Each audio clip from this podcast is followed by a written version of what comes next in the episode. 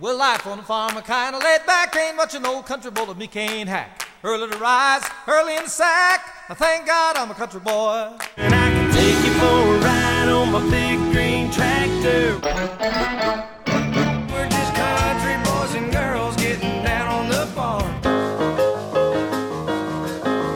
She thinks my tractor's sexy. Goodbye, City Life. Thank God I'm a country boy. Woohoo! Oh man, it is our once a month check in with Ryan Jenkins, the owner of Jenkins Farms up in uh, Jay, Florida. Just a wonderful operation, local farmer trying to do his best to survive and maintain the farm that he's been doing for you know his whole life basically. Ryan, welcome back to the Pensacola Morning News, sir.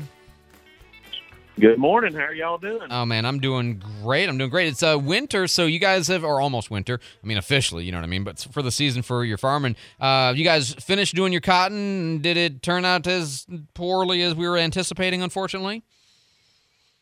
yeah, we uh we finished last Thursday night, so uh they've still got some to gin, you know, before we get our our true final numbers back. But it's it's looking pretty pretty rough, you know. It looks like we're probably going to be down in that. Uh, probably lost around forty percent or so from what we would usually get. So not a not just just glad it's over really. I mean it's been a it's been a very trying year. Remember it started out very wet during planting season and then about uh the middle of July or so, second week of July, rain shut off and we didn't get really any more until uh what late September, early October we got a little rain event that came through, but been a tough year. Just just glad it's over with and we were safe and everything else went good other than the weather and uh hopefully we'll get to do it again next year. Yeah, and you know, it's I, I, I guess you might say that um, it, it can only be better next year, right? I mean, you know, it's, it's Well, I don't know. I like to think so, but if it's not, I'm going to see if I can become a radio DJ. hey, we, we we always are hiring. We are always looking. We need you making uh, peanuts and, and cotton though, uh, more than we need you on the radio, I think. Uh, but man, I I I understand every. I, I, I I wish honestly I wish when you and I get on the radio and I know some sometimes it has been this way. We get on the radio and make people kind of like I'm a you know farming. That kind of sounds like a good thing for me. But I do think a lot of times it's like oh my god I would never want to do that. But thank God somebody does you know and I'm super glad that you guys do. Um, finishing up on, on on the cotton you guys are going to have to what you know you have to kind of go through and grind the stalks right? Because that's the one crop that doesn't sort of destroy itself right That's correct.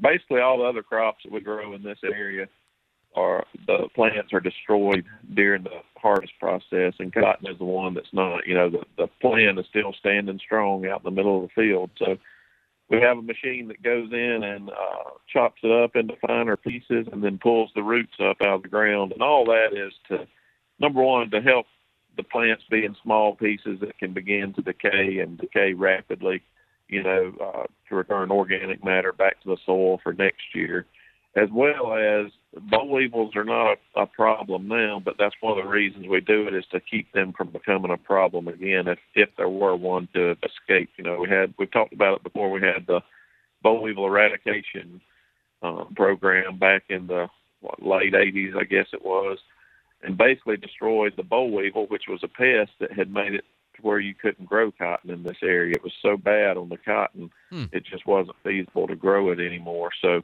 they destroyed that and uh, or eradicated that in our area. So one of the problems was, you know, if there were any boll weevils, they would harbor in the leftover cotton stalks over winter and and be there for you when you plant it again in the spring. So so we learned back then that we have to uh, destroy our stalks in a timely manner in, in case there were any escapes. You know, it wouldn't give them a place to live. So is there that's another reason we do it. So, uh, you know, I'm sure somebody's thought of this. I'm, I assume I'm not the first person asking this question, but um, it's like wood almost those cotton stalks, which is why part of the reason why you have to destroy it because it kind of gets in the way of anything that you would do next year. But and obviously the boll weevil, like you're talking about, has anybody looked into the possibility of there being a use of those cotton stalks as a? I mean, it's almost like a wood product. I mean, is that something anybody's ever investigated? Yeah, I'm I'm sure somebody's looked at it uh, for for biomass, but I don't I don't know. It probably costs us a lot of money to make somebody else a whole lot of money to be able to do that. but uh, Yeah. I, I do agree. It's worth it's worth checking into for sure. Yeah, I just think. uh, I mean, I don't know for firewood for not. I mean, I don't know what it would be useful for, but it seems like it might have some. But you're right. I mean, the cost of harvesting it would probably be prohibitive as well. That makes sense. Um, you guys also, uh, let's see. Oh, by the way, uh, we didn't get to talk about this, but uh, I believe you won an award, a 2023 Farm Press Peanut Efficiency Award. So you're an award-winning farmer, not just a local farmer. Is that right? Yeah, but it don't really mean much. No, no, we I know uh, how you feel.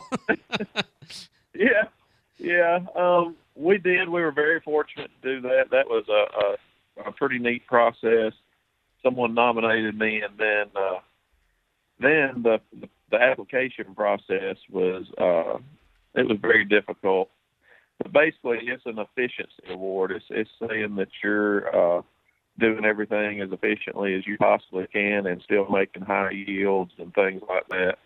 So it was our area was for the southeast, which is the biggest uh, peanut growing region in the country. I had to compete against growers from Georgia, Florida, and Alabama, and those are the three biggest uh, contributors to peanuts in America. So anyway, it was a very lengthy process, but it was very, very uh, neat to be able to win that and to be able to share some of the things that we do on our farms with other farmers as well as get to hear the winners from the other part of the country uh, speak and hear what they're doing. And yeah. you know, we're at the end of the day, we're all on the same team, just trying to do better than what we did yesterday. Yeah, no, that's great. Uh, that's the one time where you can say that people from Florida, Alabama, and Georgia are all on the same team, right? that's not that's not the normal way Yeah. that works. Yeah. Um, this time of year, now that you're done with cotton, done with peanuts, um, done with corn, are you? Well, maybe you got I don't know second corn or whatever, but uh, do you have cover cover crops you're putting in? Is that what you're act uh, you're getting ready to do? Yep, we're getting ready to plant our our wheat and oats that we plant every year as a cover crop. We'll plant as much as we have seed saved up from last year. We'll plant that many acres, and uh, you know, there's lots of reasons that we do that. It's we have been doing this for many years now. I think it's a good thing. I know that uh, you said there was something in the newspaper that made it sound like maybe it wasn't as good, but but uh, Yeah, you and I, I just really just for for, for for the listener's sake, uh, you and I were talking briefly off the air before we came on, and I said the there was an article in the PNJ about cover crops, and they um, that sort of the environmental folks thought that cover crops were good as a form of carbon capture related to global warming, and uh, but the article was indicating that, for example, rye, when used as a cover crop, didn't enhance yield the next year, but actually reduced cap cash crop yields, meaning that you know cover crops were a loss financially, even though they were you know good for carbon capture or whatever. And I'd never heard you say anything like that, so I was curious. I always thought the re- rationale was cover crops protected the soil, which enhanced yields. Yes, I th- I am of the opinion that they do enhance yields, and there's several reasons for it. I mean, some of the reasons we plant cover crops are obviously erosion control. You know, if you plant a cover crop out there, there's basically not going to be any water or wind erosion. Um, otherwise, your field's just going to be bare during the winter, and every time it rains, the soil's going to erode and wash away.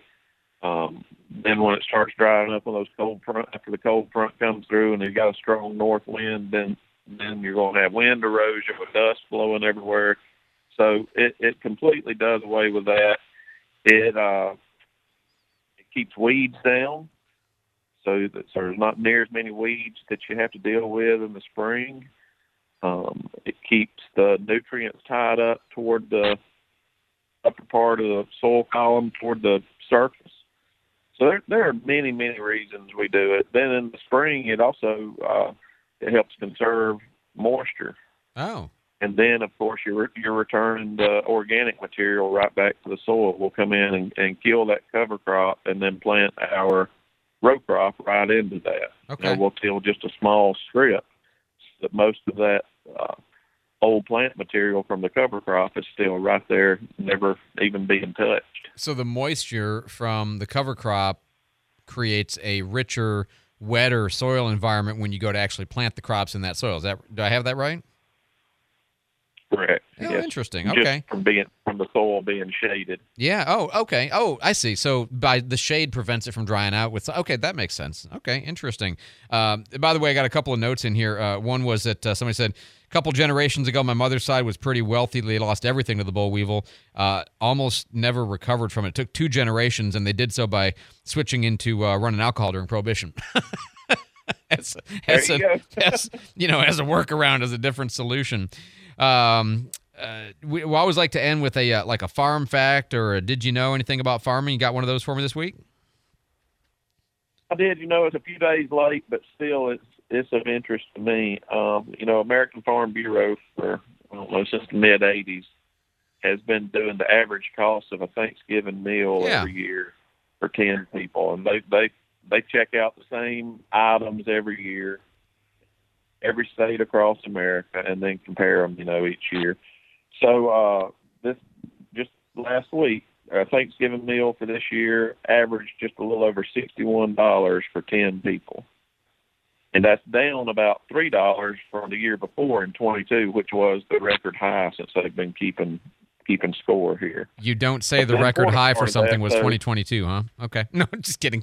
Like everything was up last year, right? Yeah.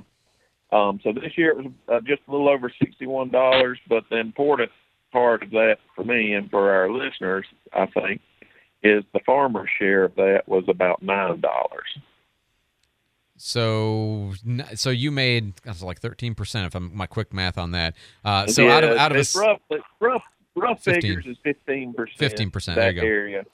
So um, 60, 61, farmer- 62, something like that, and you guys make nine across all of y'all, like uh, all the farmers, not not, not Correct. Ryan. Yeah, Okay. I mean tur- turkey people, cranberry people, just farmers in general. I like that cranberry people. That's Yeah.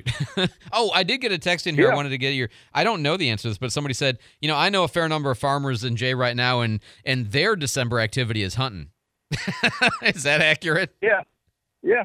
Well, yes. It, once you get your stuff done, yes, there's a lot of that that goes on as well. A little, a little bit of recreational fun, which is good, and feeding fun too if you get the right stuff. Uh, Ryan Jenkins, he is our farmer in uh, Jay, Florida. And Ryan, you know, I always say it, and I, I never say it as a, just a throwaway. I genuinely mean it. Man, I appreciate you. I appreciate what you do. I appreciate you uh, feeding and clothing my kids and all of our, clo- our all of our kids and all of our families. Man, I appreciate it, sir. We'll talk to you next month. Well, thank you so much. Y'all have a good week. All right. Merry Christmas. Happy New Year. We'll see you in January. You too. See you soon.